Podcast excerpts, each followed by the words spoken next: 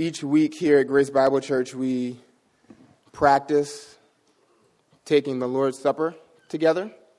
Uh, this is that time in our service where we remember and proclaim the Lord's death uh, together. And we'll be in Psalm 22. Psalm 22.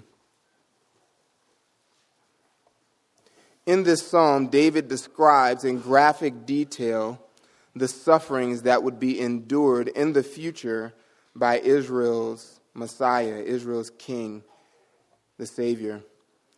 Here we encounter a prophecy depicting horrific, dreadful imagery of the suffering that was required to secure the eternal praises of God's people. This psalm perfectly portrays Jesus' anguish over 1,000 years before he ever died. Jesus ensured in his death that every word of this psalm was fulfilled. And the portrait painted here is one that includes utter isolation, intense enmity, extreme weakness, heartless torture, and excessive humiliation.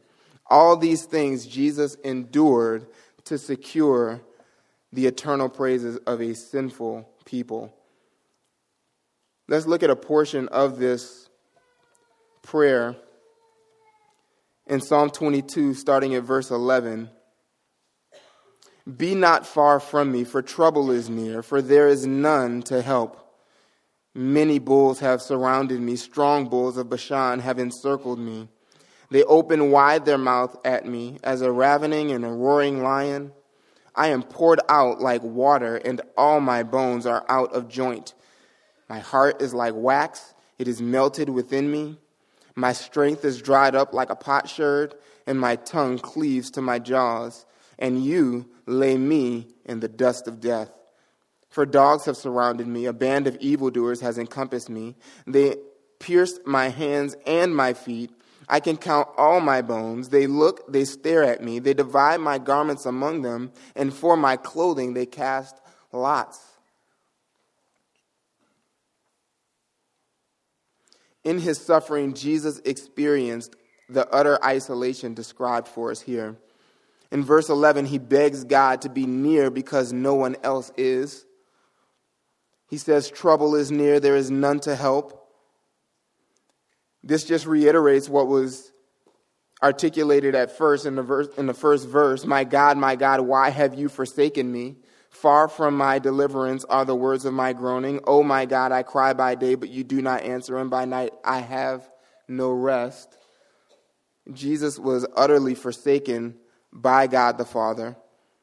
Any comforting sense of God's presence was removed from Christ in those moments on the cross and the Father is here now just depicted as judge.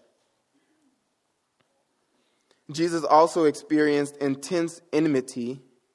Verse 12 says, Many bulls have surrounded me, strong bulls of Bashan have encircled me. They open wide their mouth at me as a ravening and a roaring lion. Verse 16 says, For dogs have surrounded me, a band of evildoers has encompassed me. When this verse says that many persecutors surrounded him, this is not an exaggeration.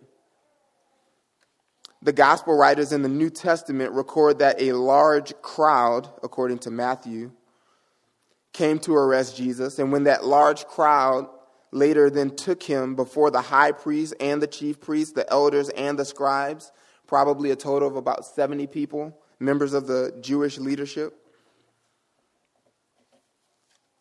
Early the next morning, Matthew also records that they took Jesus before the Roman governor, Pilate, and gathered the whole Roman cohort around him in Matthew 17 27. A cohort is about 600 soldiers.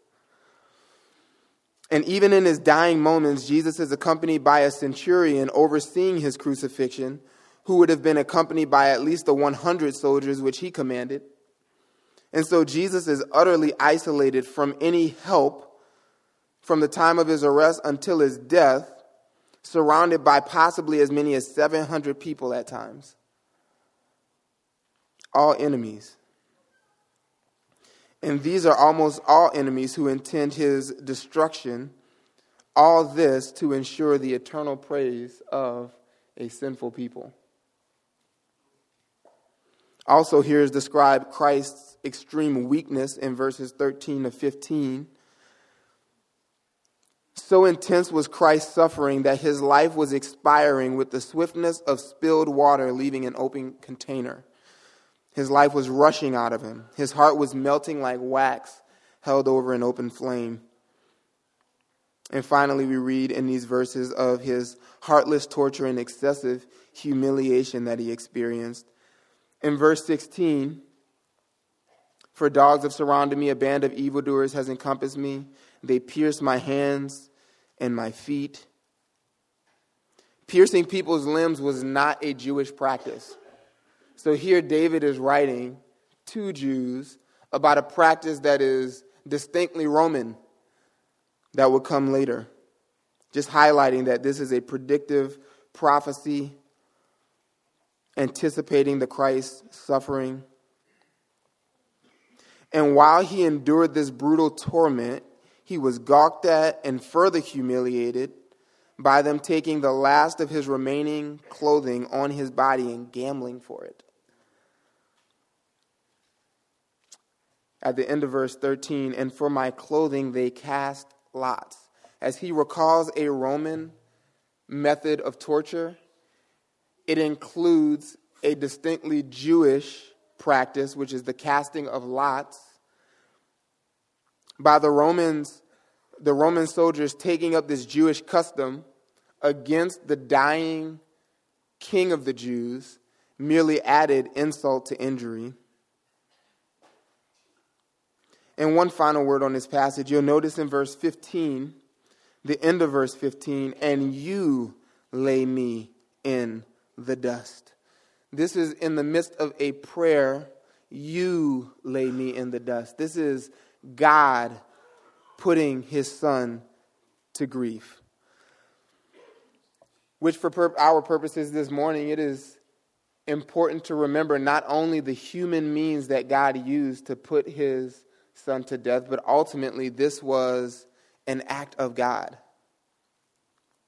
It was God the Father who intended, ensured, and ultimately fulfilled these words.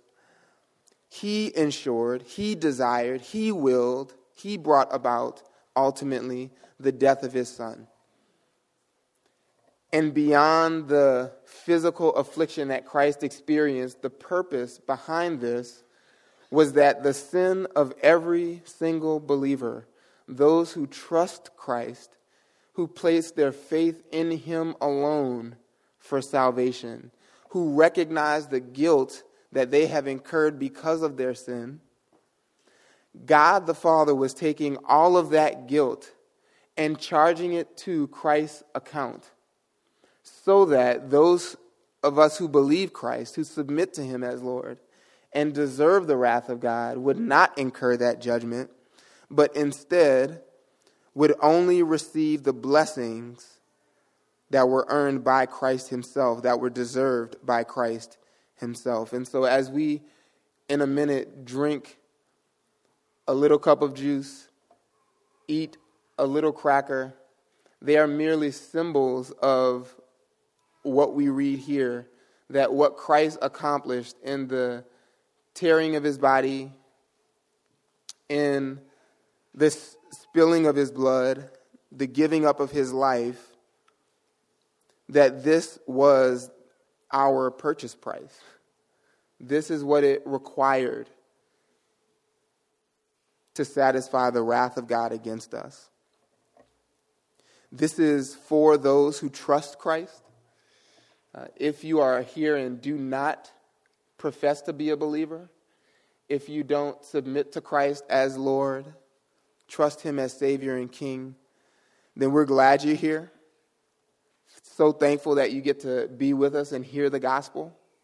But this time is distinctly for believers. And so we would invite you not to, to partake of communion with us, but rather to reflect on what we've read here, to reflect on Christ's suffering, and where you stand before God. This was done on behalf of those who believe Jesus and who willingly submit themselves to Him as Lord. Christian, examine yourself. If there is any sin you're aware of in your life, confess that to the Lord and be thankful that Christ offered up himself in this way on your behalf. And when you're ready, you can feel free to take the bread and the juice on your own. Amen. Come serve us, please.